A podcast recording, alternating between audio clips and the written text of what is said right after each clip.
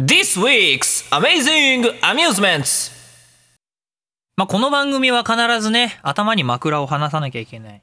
ブックオフシリーズを延々話していた私ですがちゃんと第3回でブックオフシリーズは卒業いたしました。ちゃんと別の話題を持ってきた。あのですね皆さんあの声真似っていうジャンルとかいろいろあると思うんですけどまあいろいろこうインターネットでおのぼりさんになってる方々っていうのを僕はね まあたたくさん見ております、まあ、私自身もまあ言うてみればあの声そういうねたくさんのおのぼりさんをまあ、見てきましたからね、そういう人間の一人ですからあの、まあ、基本的にはまあそのおのぼりさんっていうのはもう別に、まあ、慣れっこっちゃ慣れっこですよ。学校の小学校まあ行っちゃってると中学校かな小中学校ぐらいの時にクラスにいたんですよお笑い芸人のその時めっちゃ流行ってるあのネタの例えば「ワイルドだぜ」とかあとは何ですかね「切腹!」とかああいうのをめちゃめちゃ頑張ってて古いな。えっ、ー、と、めちゃめちゃ頑張ってやって、しかも大体そのテネツって一発系なんですけど、ラッスンゴレライとか、ああいうのをめちゃめちゃ頑張って張り切って超真似して、クラスの人気者になっちゃってるやつっていたじゃん。でまあああいうやつに限って大体今になってると大人になってると別にすげえ普通なやつになったりするんですけどお前同窓会で会ったりした時に誰？みたいな。分かってもらえないの。そのそのラッスンゴレライとかめっちゃやってたイメージしかないからその普通の人になってると誰か認識してもらえない。全く別人になっちゃってて分かってもらえないぐらいのことって起こると思うんですけど 僕ね思ったんですよ。ツイキャスでも、まあ、リスポンでも何でも声真似やってて盛り上がってる人たちってそれなんじゃないかなっていう。やめとけって。虎の意を狩る狐っていう言葉あるじゃないですか。言ってみればあれだよね。だから、まあ、それで遊んでるってのはわかるんですよ。でも、感覚として、位置づけとして、多分同じことだよね。急速に怖い話になった、えー、今週のラジオカンファレンス、スタートです。またラジオやるラジオ生活会話10年。えこの企画何本目だ会議ですよ。会議カンファレンス見ろこれがこじらせたクリエイターの生態だ。ヤマトリンのラジオカンファレンス略してラジカン。改めまして、えー、ヤマトリンです、えー、今週の笑い袋の方はこちらです、えー、第3回ラジオカンの笑い袋の方ジョーカーさん。自己紹介どうぞ。あジョーカーです。よろしくお願いします。リスポの方でキャストをさせていただいておりますので今後ともよろしくお願いします。失礼します。よろしくお願いしますということでね、えー、今回はジョーカーさんに来ていただいたんですけれどもあのー、まあこの方はね僕実は別のコミュニティまあ某ツイキャスであったり某コエブであったりいろいろなところでまあつながりのある方なのでまあ今回はきっと盛大にこのイカれたヤマトリンが振り切っていかれてるとどうなるか、えー、おそらく知らない可能性もあるのでまあそこに驚いてもらいつつまあこんなもんだろうと嘲笑されつつ頑張っていきたいと思います。さて、えー、まあ今回のテーマはクリエイターの価値についていろいろおしゃべりをしていく形になるわけなんですけれども、まあ、先ほどねリスポンのね、えー、中でまあなんかいろいろ声真似とかやらかしてる人たちっていうのがまあクラスのおのぼりさんと大して変わんないよねみたいな罵詈雑言を吐きつつですね僕もね僕にもですねそんなヤマトリンにもね声真似のネタはあるんですよ。ね。あのまあまあ大体一発系のギャグなんですけどまあ一応ねあの、まあ、ぜひ聞いていただきたいなと思って一つ用意してきました。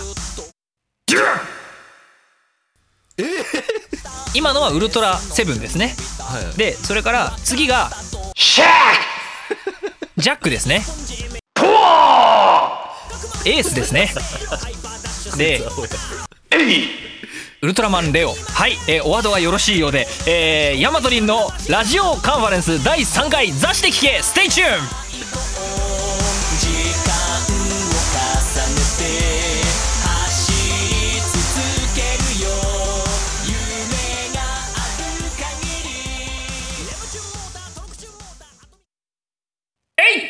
っていうネタもあるんですけれども、えっと、まあ、そこはいろいろで、えー、っとですね、えー、そんな感じでね、メイントークテーマに入っていくんですけれども、えー、ラジカンテーマトーク。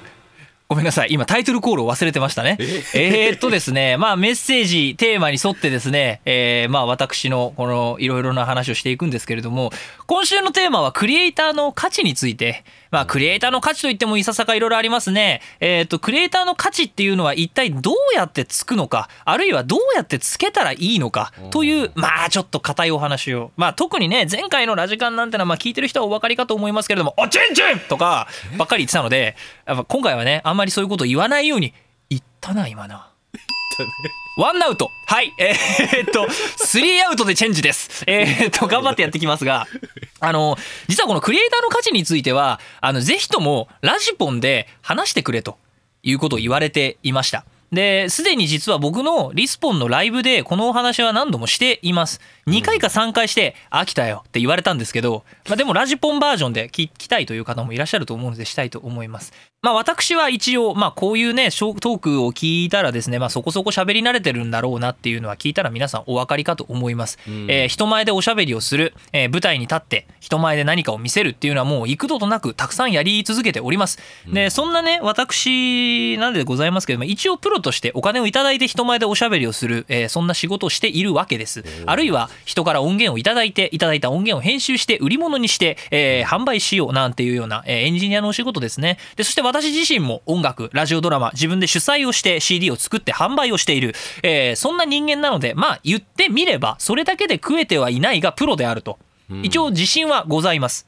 その中でですね、まあ、やはりプロであれば、えー、大なり小なり業界というものはあるわけで、お金が動く経済が動くので業界というものがございます。でその業界の中でまあ言ってみれば例えばですよこうやっていろいろ喋ってえ、えー、と選ぶって喋っていると例えばリスポンや例えばキャスみたいなところだと。半分半分なんです。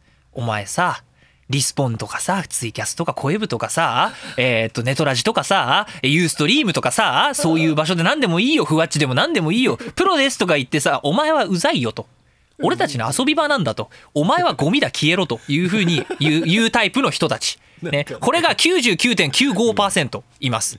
でえあ違うなうんそういうの20%ぐらいかもしれないです。20%ぐらいですね。20%ぐらいです。で80%ぐらいの人たちっていうのが「いや誰ですかそれ」っていう。知りませんけどっていうような状態。まあ窒素みたいなもんですよね。っていう人たちがいる。でじゃあ残りのあの微粒子レベルで存在している要はビレゾンというやつなんですけれども、うん、いやーでもやっぱプロはちげえわ。ヤマトさんすげえって言ってるやつが微粒子レベルで存在するので0.01%まあ要するに地球上でいうと水素みたいな存在ねが、もうヤマトリンにプラスの側でついてくれてるというようなことになってるわけですよ割合としては。でまあ、このラジポンで僕はこのトークをするっていうのはあのその0.01%の人たちにお願いされたからする感じなんですけど僕はね僕はファンを大事にする人間なんでねヤマトリンのおしゃべりにはまあついていきますよと。ね、うん、いやいや聞きますよっていう人たちに関してはもうもう僕は全然優遇してね皆さんのための僕は下僕になりますと、ね、僕は道具になりますと。僕は皆さんのアナルパールにでもなりますよと。2アウトです。えー やっていきたいと思うんですけれども。やべえな早いぞ。開始何分だ？え開始開始8分で2アウトやで。やばいなやばいな。えー、っと3アウトチェンジまであと一歩、えー、僕は皆さんのために頑張っているわけなんですけどあのー、まあいろんな人の評価ってのは受けるわけですわ。ね、うん、でその評価の中でえー、っとなんだろうな人からの評価ってみんな気にするじゃないですかクリエイターって。で例えば俺みたいな存在ってたくさんいて例えばまあ今、あのこれを聞いているリスポンのキャストの人って、まあ、言ってみれば僕と同じ表現者ですよね。プロでの人もいればアマの人もたくさんいると思うんですけどあるいはプロアマさらにその下の方も、えー、たくさんいらっしゃると思います。いるんですけれども、まあ、皆さんってやっぱり人からの評価って多かれ少なかれ気にすると思うんですよ。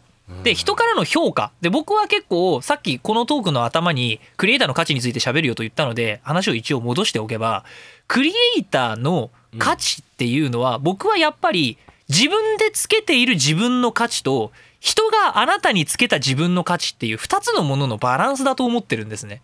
だから一方通行ではないと片っぽに寄ってしまえばそれはやっぱりね独りよがりなんですよで例えば片っぽによる場合自分で自分の価値を完全に決めてしまう場合ってもう超ウルトラスーパープロフェッショナルの例えば教科書に載るタイプです。えー、ベートーベンとかゴッホとか えっと、あと何ですかね。手塚治虫とかもそうなのかなわかんないですけど、あ、でも、トーベ・ヤンソンはそうかもしれないです。トーベ・ヤンソンさん、えー、ムーミンの原作者ですね、は、完全にそっちに振り切っちゃったタイプなんですけど、あの、その、自分で自分の価値を完全に決め込んでるタイプ。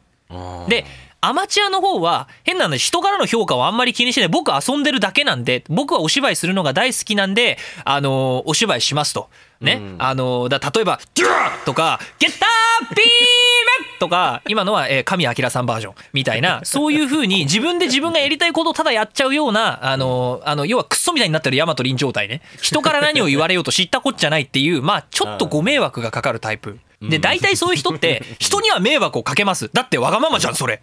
すごくわがままじゃない。ね、で今度これの逆があるんですよ。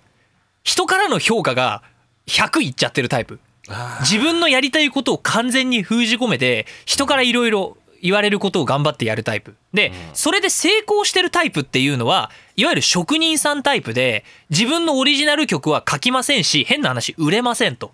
で売りませんと。あ俺なんか別にみたいな。だあとスタジオミュージシャンとかもそうですよね。うん。であるいはイラストレーターとかも、えー、と完全に人から受けた依頼の商業イラストレーターです。だからそれのある意味一番走りっていうのはアルフォンス・ミュッシャはイラストレーターの中ではいわゆる世界初の商業画家って言われててえまあでもあの人にはあの人の持ち味ってあるからやっぱあの人の作風ってあるよね。でも例えばえっ、と商品パッケージ。うん。例えばねアメちゃんのイラストあるじゃないですか。えっと、蜂蜜金柑のど飴のあの蜂蜜金柑のど飴の写真じゃなくて絵が載ってるんですよ。表には。あの絵を描いた人って誰ですか？あの絵って個性ありますか？って言われたら別にないでしょ？うん。例えばね。でいう風になっちゃうので言ってみれば自分の価値っていうそのクリエイターとしての自分の価値っていうのをゼロにして職人としての価値を120までバーンと上げちゃったタイプっていうのはビジネス界では成功する。うんでそれの今度えーっとダメパターンねさっきあのなんだ自分で自分の価値を決めちゃうようの100でうまくいった人が教科書に載っててうまくいってない人ってのはそこら辺にいる石ころじゃん。で えーっと石ころだししかも人に迷惑をかけるタイプの石ころじゃん。言い方よ。でえーっと今度人からの価値を自分にとっての大事なものを120%にしてしまうと,、えーっと今言った商業画家っていうのは大成功してるパターン。だからアルフォンシュ、アルフォンス・ミュッシャは大成功パターンで今度その逆転を言ってしまう。要は失敗例ね。そのパターンで失敗してる人っていうのが何かっていうといやでも俺ってみんな僕に何してほしいですか？あなんかみんなで面白いことややりたいと思うんですけどやっぱ自分一人でね面白いことをやろうとしても難しいんで皆さんが何が面白いかなって思うことをもうぜひとも教えていただきたいみたいなことを言っちゃっていろいろ考えあぐねた挙句結局何もしないやつっているじゃん。一番失敗するパターンだよね。あれですっていうふうに僕はおおむね4つのパターンに分類してる。成功半分失敗半分です。ね。うまく折衷案を取ってるタイプの人たちってどんなだろうって思った時にアニメーターで僕は大張正美さんという方が大好きです、えーガンダムやサンサンライズのロボットアニメ。こと勇者シリーズをご存知の方であれば大張正美さんの名前を知らずに通ることは不可能だしお前ら勇者ロボ好きでな大張さん知らないっつったらお前はお前死ね。言っとくけどお前は死ね。勇者シリーズを知ってて大好きで大張正美さんの名前を知らないやつは死刑だからな。もうお前俺がアナルに入ってやるぞ。俺の頭をお前のアナルに突っ込んでやるからな。死ぬぞ多分。えーっとあでもそれで大丈夫な女優さんいたな。それなら OK だな。えーっと3アウトチェンジです。えーっとえーっと実は知ってました？このゲームねえっとね10アウトまで OK なんですよ。10アウトチェンジです。はい。えー、すげえ。自分で延命した。えーっとですねそうそういうゲームなんですよで大張正美さんという方は自分の持ち味っていうのをものすごく持ってて例えば勇者ロボのあの絵っていうのはもうあ大張さんにしか描けないところがあるんですよ。でそれの一定固定ファンはすごくたくさんいるからそれでファンを獲得できる。で,、えーでいながら、えー超重心グラビオンであるとかスーパーロボット対戦 OG オリジナルジェネレーションズ G インスペクターかな？アニメ版の。えーアニメ版 OG の2期の方を、えー監督されているようなこともあったり大張さんという人はねまあとても大きなおっぱいが大好きな変態なロボットを描くのが上手なおじさんなんですけどあの人は上手だと思いますバランスとが。すごいバランスが上手でうまいことバラストでねあやばい沈みそうだなって思ったらうまいこと浮上してくるんですよ例えばスーパーロボット対戦のロボット描く時なんてあの大張さんパースっていうのがあってもうあれは完全に言ってみれば一つの芸術なんですよ一つの。なんだけどそれでいながら例えばロボットロボットが動くところとかってのは別に大張さんのことを知らなくても十分動いてるのがすごくかっこいいっっていうのをあの人上手に見せてくるんですね。だやっぱり大張さんっていう人のその表現力というかいうのは万人受けするし知らず知らず知らずの人のうちにファンを獲得してる。で俺らみたいなヘッズというかもうあもう大張さんの尿だったら飲めますっていうような人とかが集まってくると そういう人たちにとっては言ってみれば一種の国宝なんですえっ、ー、と4アウトえっ、ー、となのでそういう人たちにとってはもうものすごくもうやっぱり天才的な芸術家的な価値がついてくるわけですよね。で、えーと、あとそれと同じ路線でそうですねやっぱ商業的なのでうまく僕写真家とかあんまり詳しくないんですけどあの羊羊の歌じゃないや。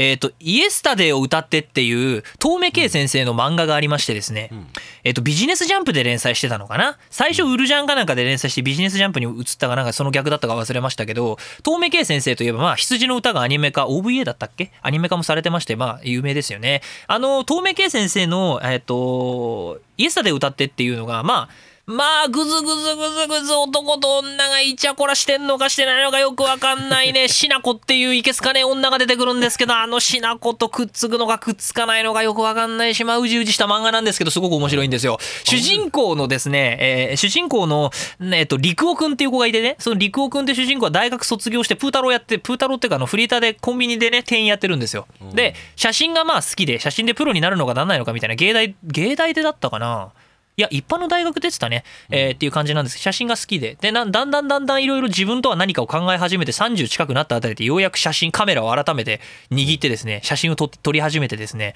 えー、が、画廊で仕事し始めて、コンビニの店員の率がどんどん減っていき、みたいな。で、最終的にその、主人公のあヒロイン、ヒロイン1号のしなこっていう女の子と、えっ、ー、と、女の子なんていうの、カラスいつも連れてる女の子で、え？っ、ー、と、名前忘れちゃったな。カラスの勘介っていう名前だけ覚えてるんだけど、えっ、ー、と、その女の、俺そっちの女の子あんまり好きじゃないんだけど、え？ー、その女の子の方に最終的にはくっつくんだけど、その女の子の間で三角関係が生まれて、ちょっとあっち行ったりこっち行ったりうじりする漫画です。まあ、その物語の中でもうその画廊とかに出入りし始めて、写真の仕事をし始めた陸王が、先輩のプロカメラマンに、写真写真家で食っていけるやつって2種類しかいねえんだって言ってて、うん、でその1種類がえー、っといわゆる芸術家でいわゆる本当に写真家って言われるいい写真を撮ってこの写真は誰それさんが撮ったんだっていう写真だというふうにして売っていく方法とこれはごくわずかだと。であとは俺み俺らみたいにもうクリ、えーと、クライアントから来た依頼を淡々とこなして必要な写真を必要なように上手に撮るっていう技術や、えー、職人って言ってたんですけどの2つしかねえよと。でお前がどっちに行きたいかでお前の将来考えればいいんじゃねえかっていうアドバイスをくれるんですよ。で俺それを見た時に結構あこれは目から鱗だなって思ってだからこの漫画すごく好きなんですよ。イエスタで歌ってって。まあ羊の歌が有名なんでそっちが好きなところもあるんですけど僕はやっぱイエスタデーかなが好きで。であのそれで俺どっちだろうって思った時に俺完全に後者だなっていうことに気づいたんですよね。だから僕ってあんまりオリジナルやらないんですよ。でオリジナルもやっても別にいいしオリジナルに価値つくこともあるんです。で、だからといって自分のオリジナルが全く売れないかって言ったらそんなことはなくてやっぱりだから大張正美さんみたいなバランスなんですよ。うまくそのクリエみんなに喜ばれるものをたくさん作りながらでもヤマトリンっていう存在をヤマトリン芸術家のクリエイターの端っこの人間だと認識していただいた上でヤマトリンが作る世界観がなんか刺さるなって思ったらきっと僕のファンになってくれる。でそんな人たちがこのラジオを聴いてると思うんですよね。だから言ってみれば微粒子レベルで存在してる人たちっていうのはそのバランスにうまいこと引っかかってあの僕をクリエイター認識してくれた人たちだと思ってるんです。だからそういう人たちのためにもやっぱり仮面ライダーのカバーのシリーズだったりウルトラマンのカバーのシリーズであったりスーパーボイス対戦だったりとか帝国ビルドファイターズっていう完全これスパロボとガンダムのパロディですからねそういうラジオドラマって要はパロ作品ガリガリ作りながらでもやっぱオリジナルの作品も出していくっていうのをバランスでうまいことこう取ってやっぱやっていくっていうのが一番大事なことなんだなっていうこと。それがねやっぱねクリエイターの価値っていうものをねその世の中の中でちゃんと定着させかつその人がクリエイター業界の中で死なずに生きていくために必要なんじゃないかなっていうことだと僕は思うんですよね。ほら、かっちりした話。ね、フォーアウトでもかっちりした話は 僕はできるんだよ。ね、大丈夫ですよ。ヤマトリンについていけば。ほら、ね、俺の背中についてるとね、あの、いろいろ面倒なことが降ってきますよ。お前ちょっと録音できるだろ。お前ちょっと笑い袋にならないかって言われたりね いろいろするんですけどねあとヤマトリンの周りにいるとねすぐね「おお前この日曜日暇だろ俺イベントやるからさあ会場に来ればいいんだよ」つってねいうことをするわけですねこれがヤマトリンの、えーしたたかで汚い部分ですね。いやーでも今日は綺麗な話ばっかりしたような気がする。他にもいくつか話したいことはあれど今日はこれぐらいに、えーしておきましょうかね、えーということで次のコーナーへ進みます。極めて遠く限りなく近い世界。合奏攻撃援護ソングシステムカウンターボイス。君だけの戦いが始まる。iOS、Android 専用ソフト。ボイスアプリリスポン The Stories For You ヤマトリン制作のリクエスト作品ラジオドラマをお届けいたします。今週はえーフォルフさんからいただきました。ヤマトリンさんの演技力じゃがりこ面接を聞いてみたいですというクレイジーなリクエストをいただきました、えーなんと今ちょうど絶賛ですね。なんとうまくいきましたね。リスポンの方で今トップに上がっております、えーぜひ皆さん聞いていただきたい。とりあえず、えー聞きましょう。じゃがりこ面接こちらです。演技わ私が言うシチュエーションに合わせてうん。じゃがりこと言ってください。はい。アレンジなどは自由です。本当に？それでは行ってみよう。いいの？321はい。嬉しくて。じゃがりこ！悲しくて。じゃがりこ。怒ってて。じゃがりこ。寂しくて。じゃがりこ。嫉妬して。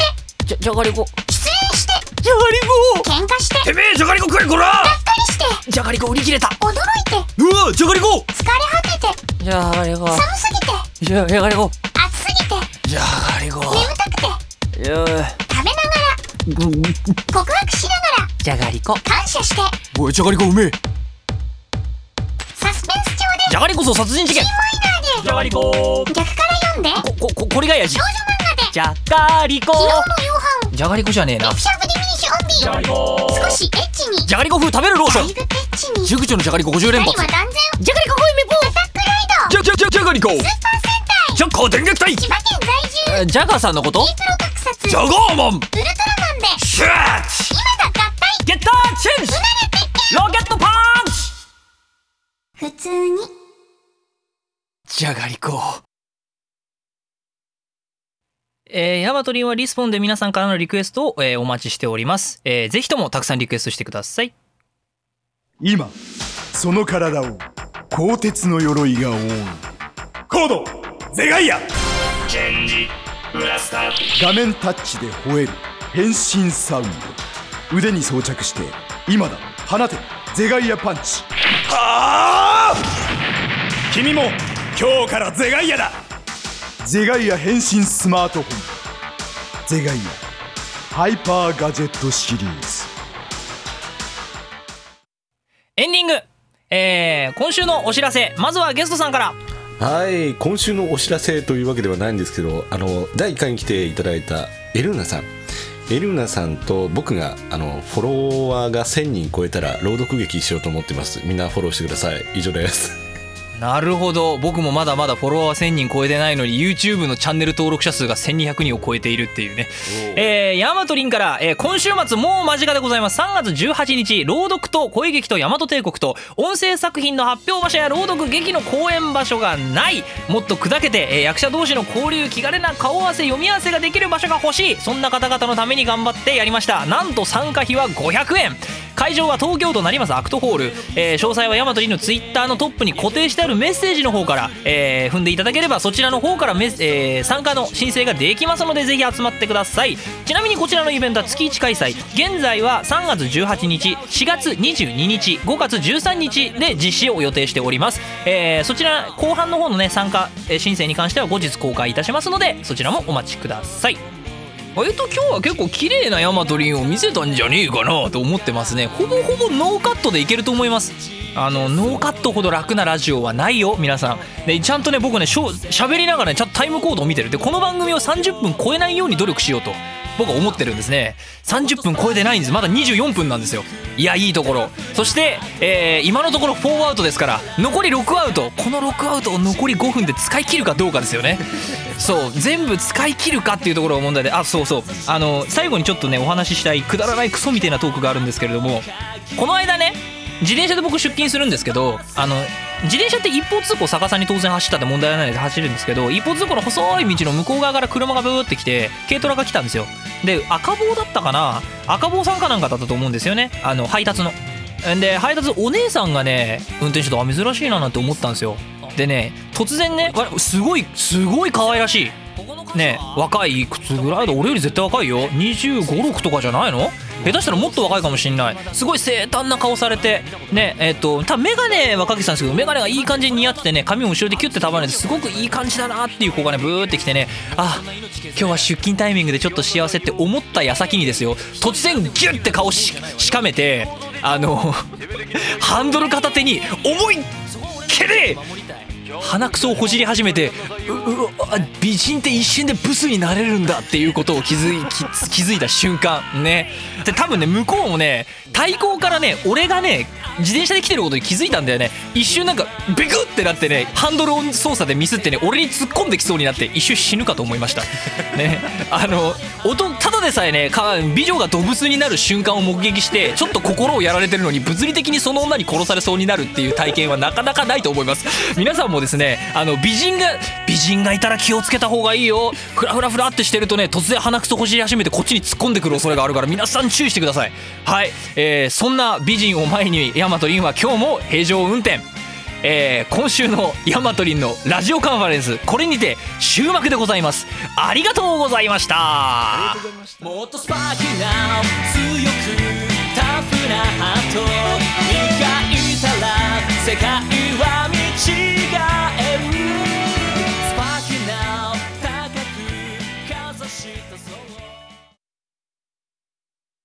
今週のセクシ